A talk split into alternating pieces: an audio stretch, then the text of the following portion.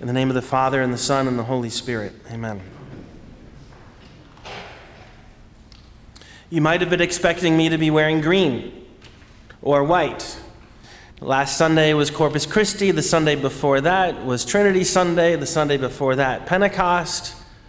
Surely, even though the weekdays have been in quote unquote ordinary time, today would have been just uh, one of those days when you could have seen me in green, except that tomorrow is June 29th. June 29th is always the solemnity of Saints Peter and Paul, the apostles and martyrs. And even when June 29th falls on a Sunday, we celebrate June 29th. Just like when December 25th falls on a Sunday, we celebrate December 25th. The solemnity always outranks a regular Sunday, not in um, Easter or Christmas time. So, that begs the question why? Why is it such a big deal? Did they happen to just simply um, get lucky and they're the most popular of saints in the city of Rome? Is that why they get special billing? Actually, not necessarily. The churches of Rome are dedicated to all sorts of different saints, ancient and uh, almost ancient. Obviously, the most popular saint to whom a church in Rome is dedicated would be Mary, the Blessed Virgin. And the second most popular saint to whom churches are dedicated in Rome is not Peter, it's not Paul, it's not even a bishop, it's not even a priest, but St. Lawrence. But he has no solemnity. Peter and Paul do, and for good reason. If we were in Rome, we would be able to see from a mile away the dome over St. Peter's Basilica. And you could walk and walk and walk, knowing intellectually that you are getting closer to it, and the dome wouldn't be getting any bigger because you were that far away when you first saw it. Eventually, when you're about four or five blocks away, then it starts to dawn on you how large and important this place is. And then when you're inside St. Peter's Square, the arms of the square enveloping you, you are dwarfed by the magnitude of, uh, of this tremendous church. Why is it such a big church? The largest, the longest church in the world. There actually is a church in Ivory Coast, which is an exact replica of St. Peter's, which has more square feet but out of deference to St. Peter's Basilica, it's not longer. So it's still the longest church in the world.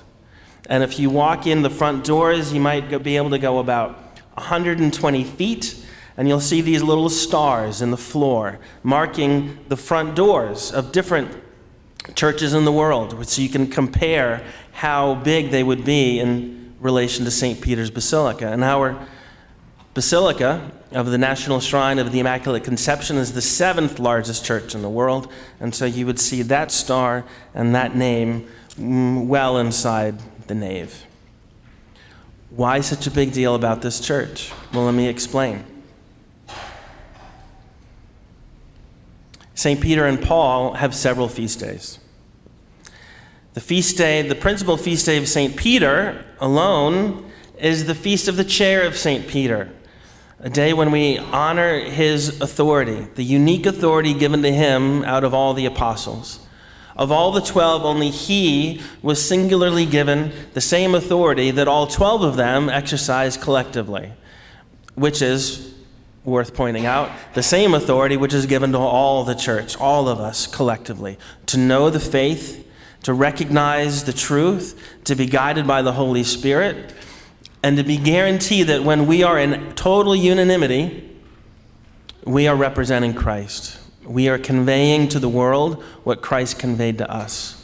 That authority which the church has collectively, the bishops own as a college of bishops, and the Pope uniquely exercises as an individual guided by the Holy Spirit. Not because he's perfect, not because he's the smartest, not because he's the bravest, because at times he's not and he's not even close to being the smartest or the bravest or the wisest.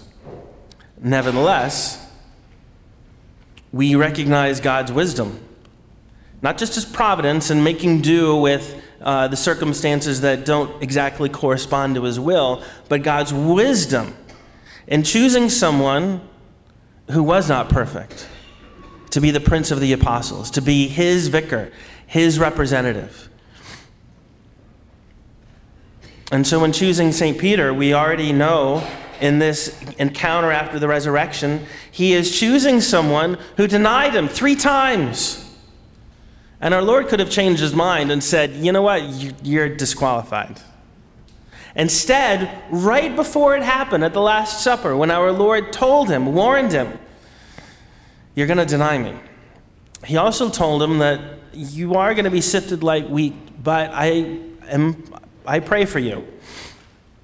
And when this is all done, your role will be to confirm the brethren. Our Lord knew that Peter would betray him and deliberately chooses him to be the one whose role is to unify us, to unify the apostles, to unify all the believers, to govern the church through the ministry of the Holy Spirit. And so, three times after the resurrection, up at the Sea of Galilee, he asks Peter, Do you love me? Do you love me? Do you love me? Each time using a different verb, which actually corresponds to deeper and deeper forms of love.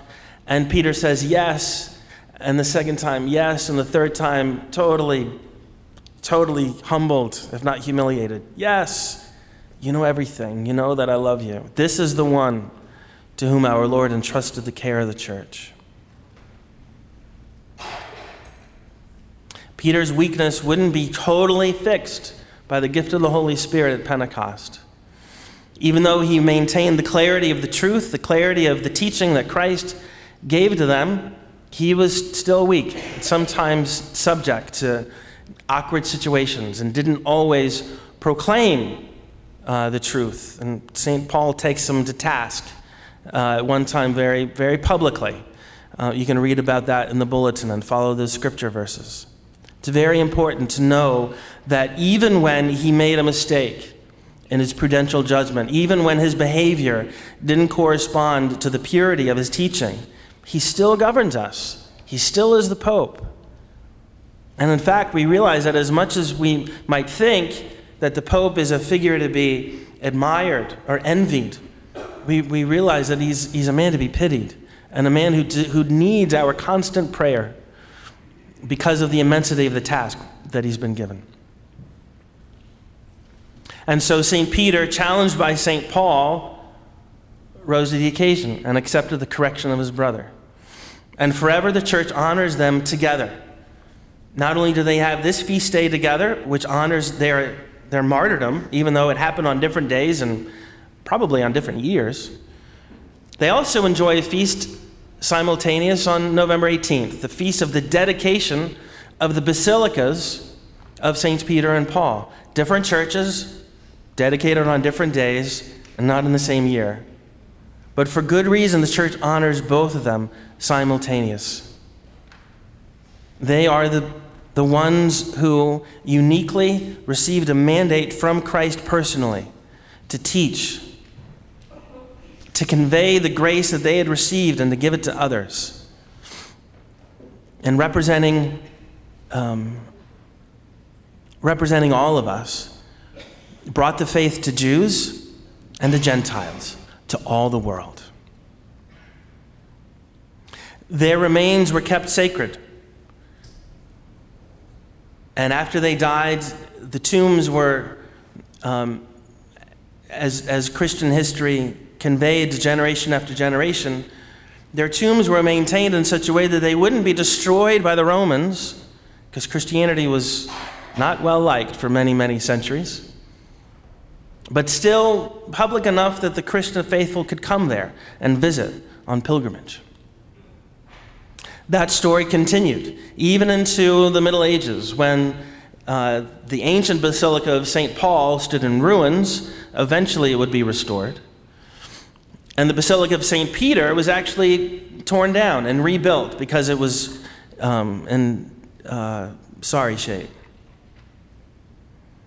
There was a moment in the 1600 in the 16th century when a worker who was working on the new St. Peter's Basilica actually fell through the floor and saw a little bit of uh, a room that was lavishly decorated with mosaics, but afraid to go any further towards what was supposed to be the place where St. Peter was buried, they just simply covered it up and kept on working and finished the basilica that we now see today.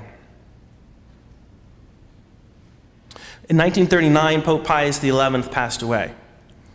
And his desire was to be interred, obviously, he had announced this earlier, um, was to be interred in the crypt of St. Peter's Basilica.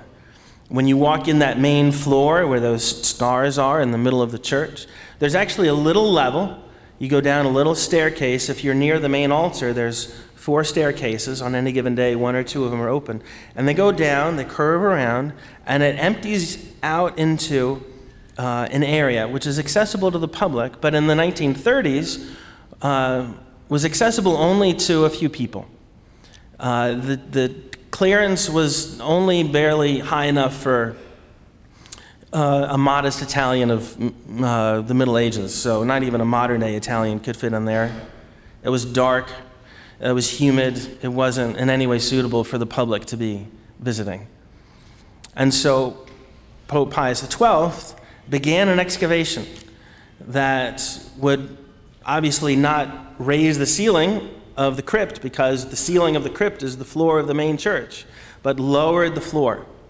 And in the process of lowering the floor, digging out more uh, space for the crypt underneath St. Peter's Basilica, discovered not just uh, um, a first century cemetery, but discovered what we know to be St. Peter's tomb. It was a great privilege of mine for many of my years when I was in seminary to lead pilgrims down to the tomb of St. Peter. And as much as as a young man, much of my faith was uh, moved by my parents, uh, my brothers, by the good priests that I had known, by Padre Pio, by St. John Bosco, and by Our Lady of Lourdes and Our Lady of Fatima, Our Lady of Guadalupe. There was a singular event which loomed very, very large in my faith, which was the miracle that prompted last week's feast day, the Feast of Corpus Christi. When that not quite hapless priest, but when that desperate priest, Peter of Prague, had gone to pilgrimage to Rome to recover his faith, and not having found it on his way home, stopped in a little Italian town in the north of, uh, of uh, I believe, in the north of Umbria, very clear, very, very near Orvieto. In the midst of Mass, found the host bleeding on his hands and on the corporal. It was my time in Rome that deepened my faith even further. There's some details of the story of Peter of Prague which are uh, difficult to verify. But more timeless and more closer to the source of, of our faith, Jesus himself, is the simple fact that St. Peter was a fisherman. Good or bad, it doesn't matter. And our Lord was the one that he was proclaiming to be the Messiah. And it was St. Peter who, under scrutiny by young and old, male and female, denied him. Said, I do not know him. If our Lord had not been the Messiah, if our Lord had not risen from the dead, Peter already had his escape. He had denied him. He could go back to the Sea of Galilee and resume fishing. There had been many purported messiahs back then. Jesus of Nazareth was not the only one. And when a false messiah was discovered and executed, people just simply went back to what they were doing before. But Peter didn't. Instead, the very one whom he had denied became then one whom he proclaimed to have risen from the dead, to be God Himself,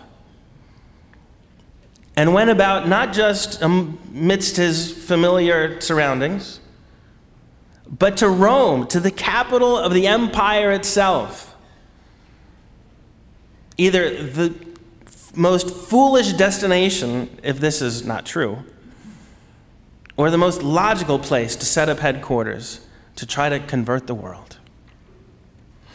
And that's where he died. St. Jerome tells us that Peter lived in Rome and governed the church from Rome for about 30 years or so.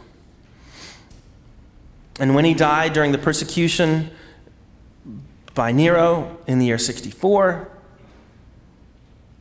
in the fashion that fulfills what our Lord promised him, which we just heard at the end of John's Gospel, the Christians obviously were able to recover his body and keep his grave known to them, but secret from those who would destroy it. There was a time a little later, at the beginning of the Dark Ages, when uh, Rome was overwhelmed. Actually, well before the Dark Ages, but towards the end of the, of the, of the Roman Empire.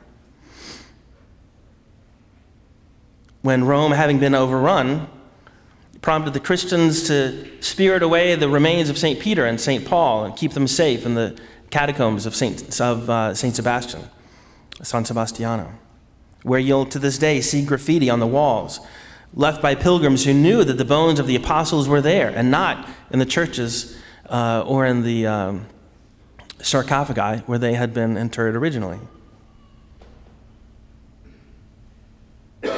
And so, aware of the danger and the, um, the great lengths to which people would go to destroy any remembrance of Christianity. When the bones of St. Peter were brought back to the basilica, or to what had then become a, uh, a lavish mausoleum, the Christians obviously placed him not in the ground where he had been interred originally, but in a little niche off to the side and when St. Peter's Basilica was erected, the new one in the 16th century, not knowing exactly the reason for that third century sarcophagus to be a, uh, for being a little asymmetrical, the new St. Peter's Basilica is built not directly over the middle of that sarcophagus where the tomb where the bones would have laid originally, but are off by just about six inches to be in between the outer edge and the, of, of, of each side of the asymmetrical sarcophagus.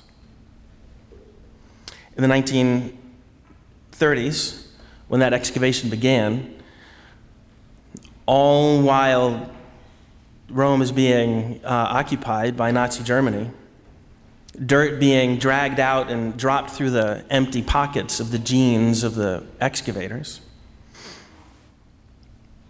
What Pope Pius XII and his crew eventually found were that there were no bones of human beings in that original burial place.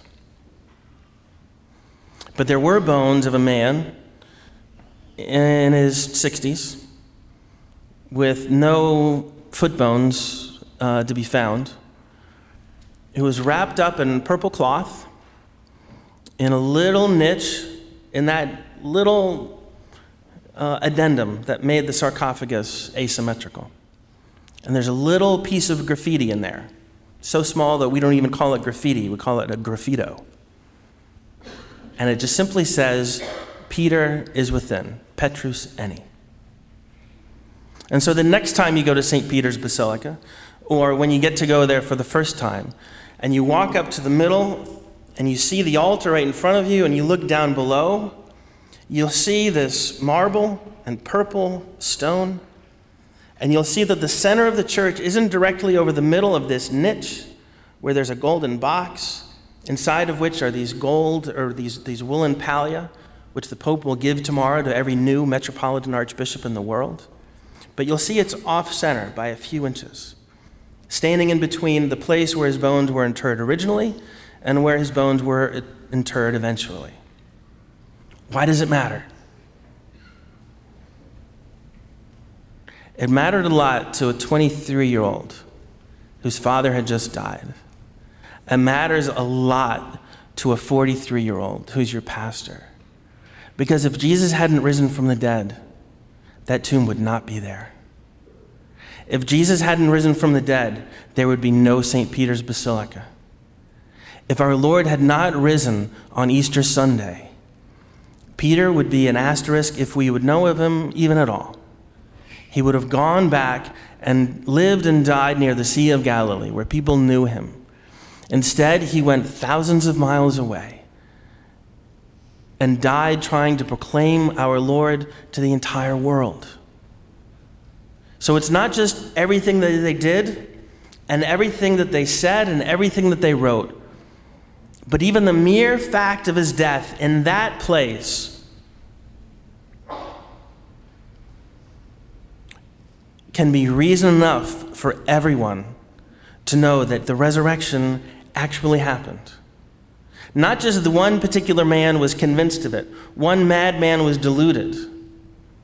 But when you see that all of the apostles scattered to the whole world, proclaiming this good news, not huddling together like a cult which is afraid of the world, we can see just in the silence of the magnitude of that dome and of the, of the very, very simple tomb underneath it that Jesus really is risen. His death and resurrection has changed the world. It is the center of human history.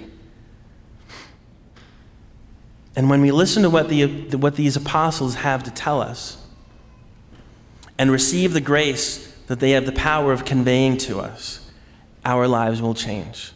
And we will become part of this great mission of bringing the message of Christ to the world and bringing his grace to every soul and bringing salvation to every child of God. In the name of the Father, and the Son, and the Holy Spirit.